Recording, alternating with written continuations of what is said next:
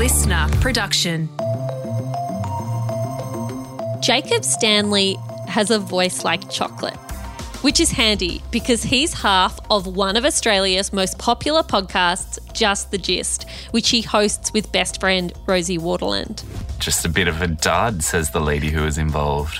Bit of a dud. Oh, I bet it's not the first time he's heard that. So, Jacob was a kid who experienced tragedy early in life. He was also a kid born for the spotlight, One of those cliched kids that's a total performer. and that spotlight came quickly after he landed a dream job at beauty juggernaut Mecca and became their head of learning and development, where he'd have to present to thousands of eager beauty students. Young boys and teenagers expressing themselves more through the application of makeup. My name is Jamila Rizvi, and welcome to the weekend briefing.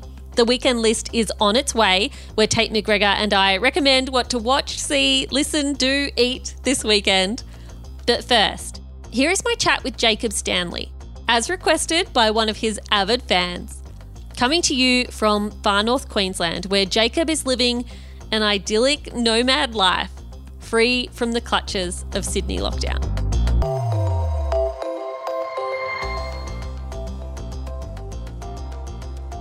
Jacob Stan. Oh no! I'm going to wait. I'm going to wait for the chair to move. Oh, sorry. Hi, Jam. Jacob Stanley, welcome to the weekend briefing. We had a little bit of a false start there, but we've got you now, and I want you to begin by telling everyone. And don't hold back. You're allowed to make us jealous. Tell us where you are right now. This feels really cruel for everyone in Sydney, but I did manage to once again escape the lockdown just in the nick of time. I'm up in tropical far north Queensland, a place called Garner's Beach on a nature reserve, which has a fantastic little eco lodge in it that you have to hike to get to and then I'm in a hut in the middle of the rainforest canopy next door to a cassowary rehabilitation center and it is just one of the most incredibly beautiful places on earth. And you will hear the sounds of the rainforest throughout this recording I'm sure. You'll hear the birds you'll hear the bugs and you'll hear the coconuts landing on the roof of this little hut that I'm currently sitting in. I am filthy jealous, but also that sounds beautiful. And I know that this isn't a once off for you. It's not like you've taken a week off to go on holiday. You have been traveling for, for a year now? Tell us about that. Yeah, a year and a half. Um, wasn't exactly what the plan was initially. I finished up work at the beginning of 2020 with a plan of traveling the world. I wanted to go and visit all seven continents in the space of a year or two. Obviously, we know what happened to shut that plan down. But I was lucky enough to be able to travel around Australia instead once the pandemic had started to settle down a bit last year. So I spent a few months up here in tropical North Queensland. I loved it so much that I decided to come back and visit. And as fate would have it, I've now ended up kind of stuck here in a way. Yeah, so for the last year and a half, I've kind of been up and down the eastern seaboard from Cape York down to Melbourne and then back again. What has been the best thing that you've seen so far? The Great Barrier Reef, without a doubt. I learnt to scuba dive last year, and I've been doing as much of that as possible because we all know how precious the reef is. We all know that it's in a state of crisis, it's not going to be there forever. And so, really getting to understand the ecosystem out there and experience the different species that you can observe while you're under the water has just been phenomenal. And for everyone listening, when you can travel, put this at the top of your list. Don't put off traveling Australia until later in life. Come and see it now when you can because it is just life changing. You are going to be rivaling Hamish Blake and Zoe Foster Blake to do the next Tourism Australia campaign. I'm very impressed and I'm completely convinced. Were you someone who grew up traveling? Did you do a lot of travel with your family when you were a kid? Uh, not really outside of New South Wales, I would say. Most of the holidays that we went on, we'd go up to the Byron Shire area because one of my aunts had a gorgeous farm up there, which was my favourite place in the world. I didn't leave the country with my family. I didn't leave the country till I was 16 did an exchange program in Germany. I suppose that's probably what did give me the travel bug. I just loved experiencing Europe so much that then I sort of kept going back there as frequently as I could. Travel's definitely always been a passion of mine, but I would say it probably stems from that initial experience of seeing Europe at 16. Tell me about you as a teenager. What kind of kid were you like? Um, I kind of have to rely on my mum's description from when I was a really, really little kid. Apparently, I started speaking really young, like at around one. I was quite verbose. wow. Yeah, which mum didn't recognize because we lived on a farm. She wasn't really interacting with a lot of other kids the same age. She was kind of in an isolated environment. So she didn't really think that that was anything strange that I was speaking so young. And I was very, very gregarious as a kid. So she found that anytime she would take me out to the shops, it would take her an extended amount of time because I would be stopping every stranger saying, hello, man, hello, lady, hello, girl, nice dress, and starting up a conversation with everybody. And then I sort of became one of those cliched kids that's a total performer. I was performing basically from when I was born. And so my main interests as a kid were singing, acting, that sort of thing. Wish I could say dancing, but I wasn't permitted to go to dance class, which my mum always says is her greatest regret. She thought that I would end up getting picked on at school if I started doing dancing because, you know, this is the late 80s, early 90s.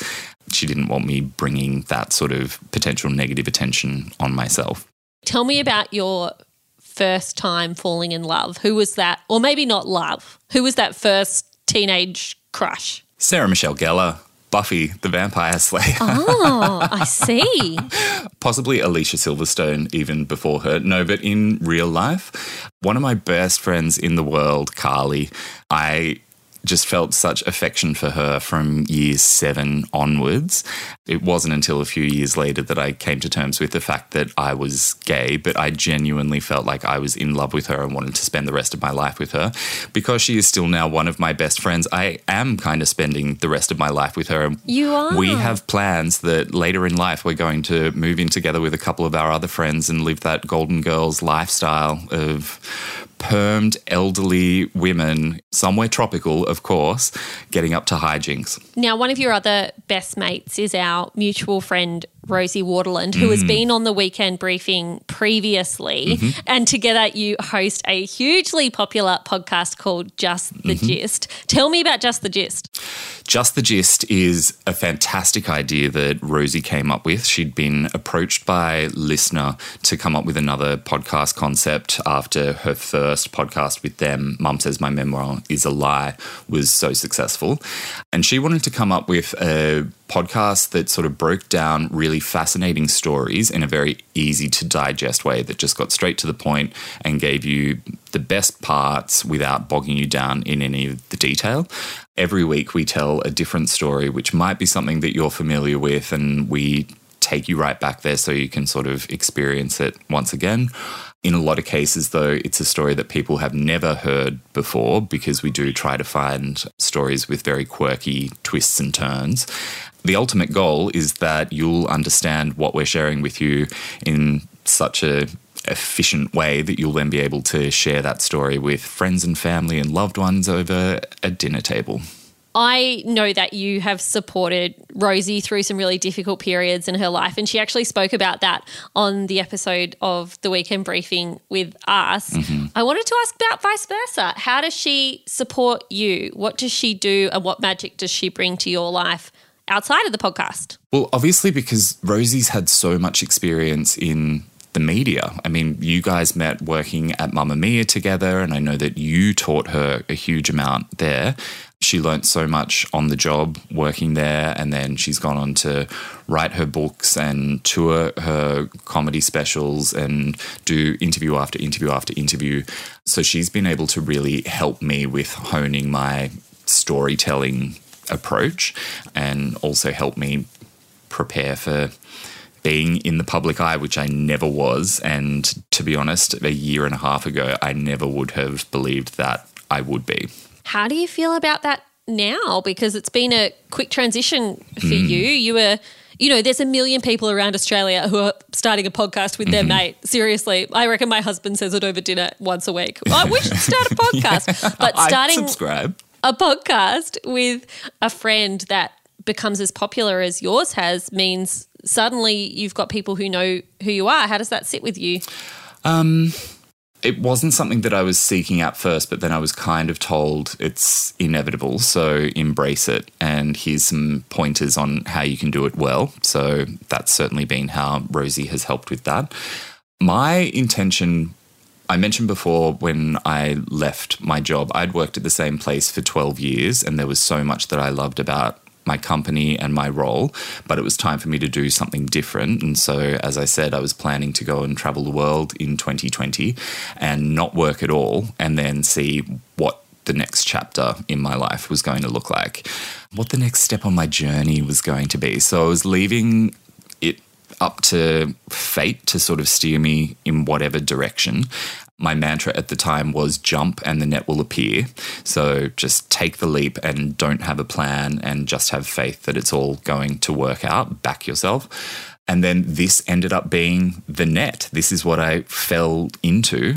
And I've just tried to really wrap my arms around it and embrace it as much as possible and make the most of it because it's a, a really, really special opportunity that Rosie and the team at Listener have given me.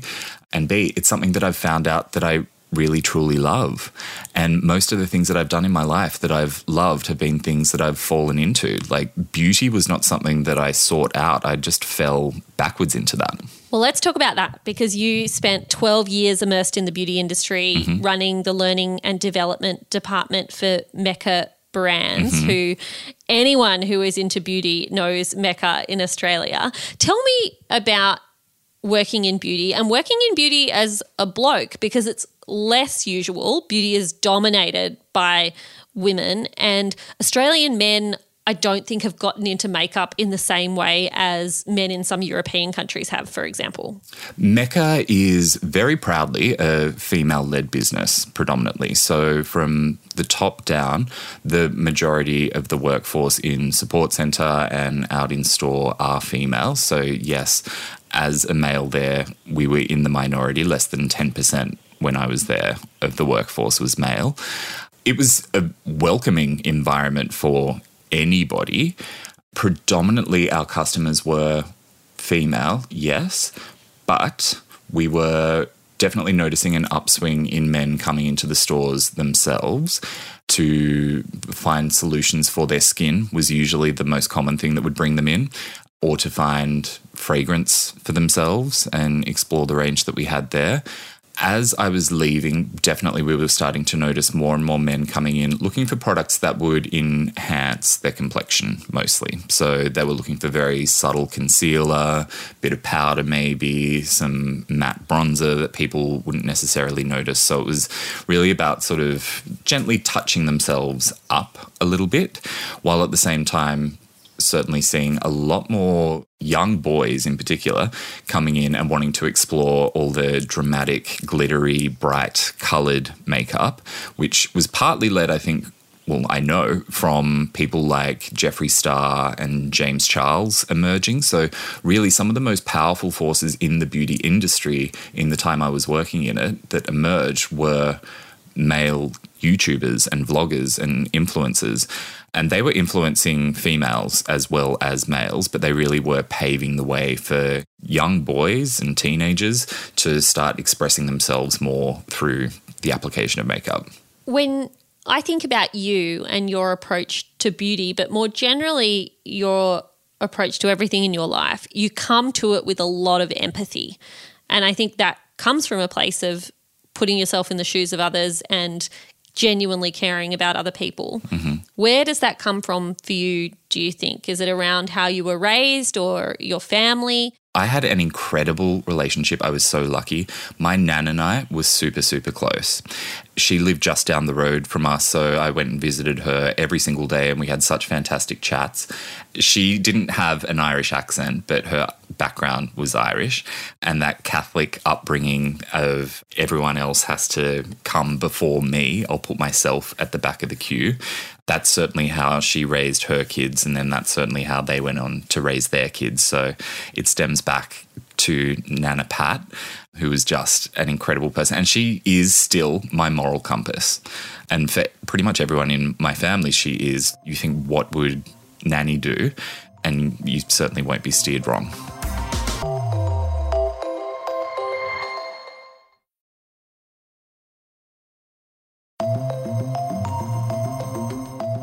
Tell me about some of the harder times you've had in your life because we've spent most of our chat talking about lovely things like your holidays and makeup and landing this extraordinary podcast journey that you're now a part of. How do you cope with harder times? Tell me about one of those. Um, I had to really learn about resilience at quite a young age. My sister, who was my best friend in the world, she was two years younger than I am. She developed a brain tumor just before she turned eight, and within the space of a couple of months of radiotherapy and chemotherapy, we lost her. And that was really, really intense heartbreak to experience before I'd even turned 10 years old that is obviously a pain that's going to be with me, my mum, and the rest of my family forever.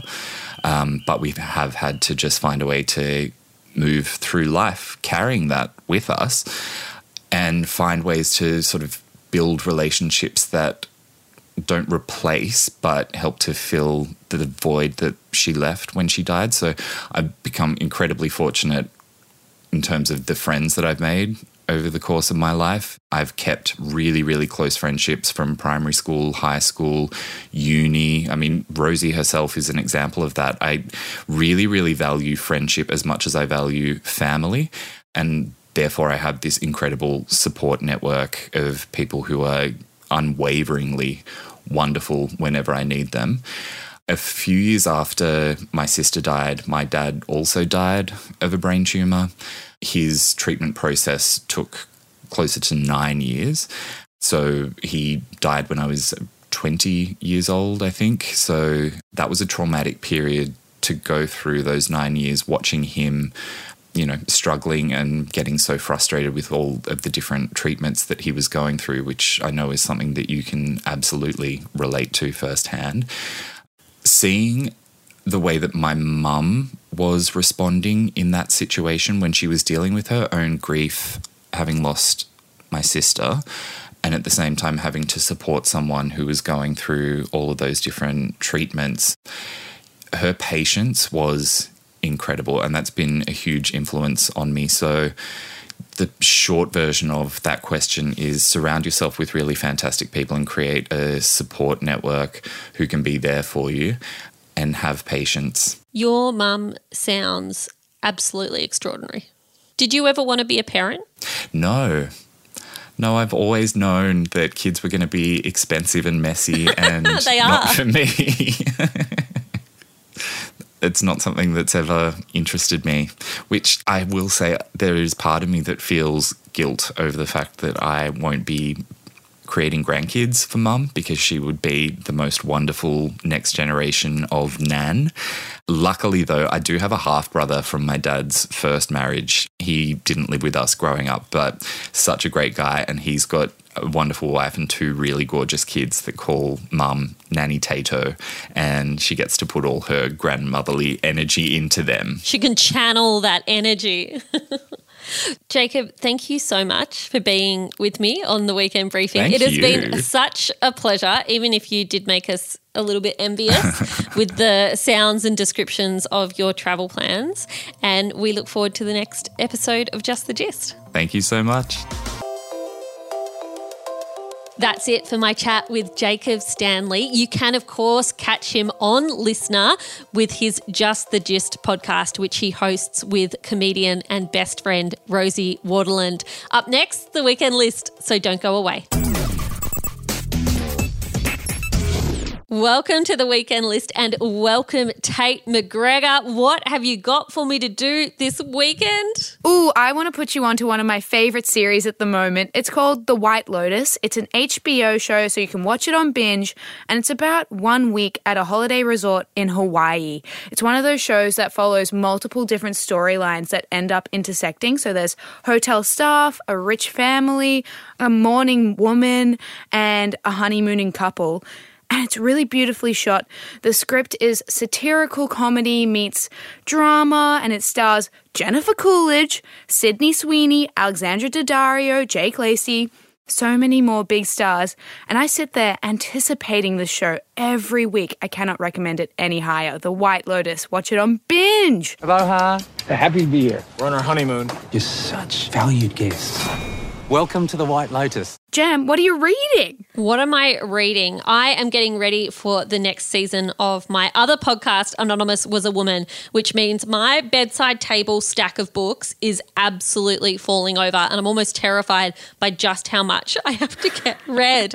but I loved diving into Julia Baird's Media Tarts, which is actually a re release. So, Julia Baird wrote this book in the late 90s, early noughties, I think it was. And she looked at the media treatment of women politicians. At the time, she was looking at people like Bronwyn Bishop and Cheryl Kernot. But given what's been happening in the news the last 18 months or so, she has re released it with a new forward for a new generation of women and a new generation of politicians who are being treated badly by the media. Damn, that really relates to our chat with um, Kate Ellis, talking about how Julia Gillard was um, treated in the media. Yeah, absolutely. And I think there was a lot for Julia Baird, the author, to reflect on now that we've had our first woman prime minister and we've got more and more women in the senior ranks of the parliament, but that's not necessarily making for a fair or equitable place to work. Mm, absolutely.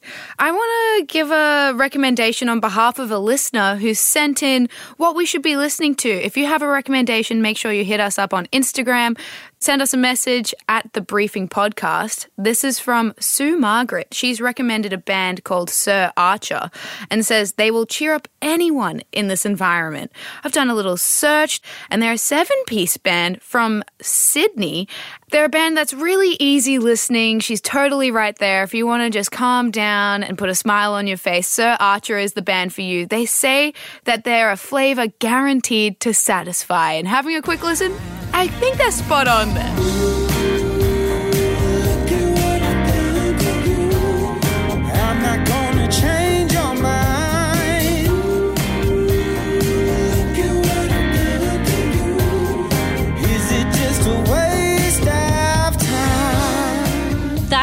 Awesome, and I need something new to listen to. I feel like lockdown always takes me back into all of the music that is my go to all the time, and it means I'm never discovering anything new. Now, speaking of discovering new things, I recorded a podcast the other day for Ladies We Need to Talk.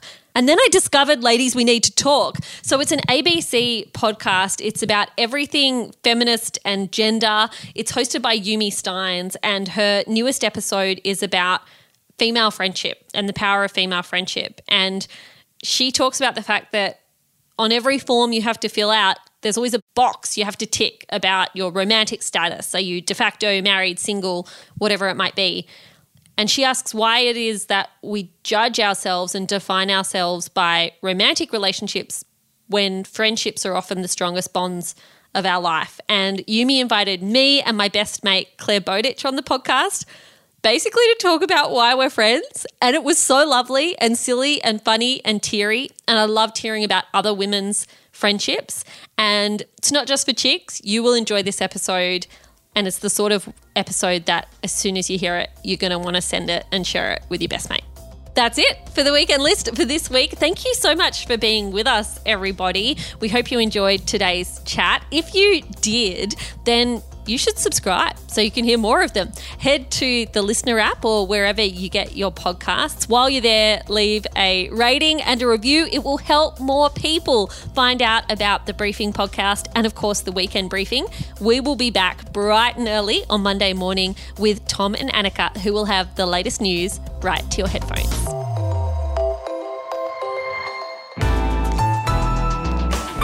Listener.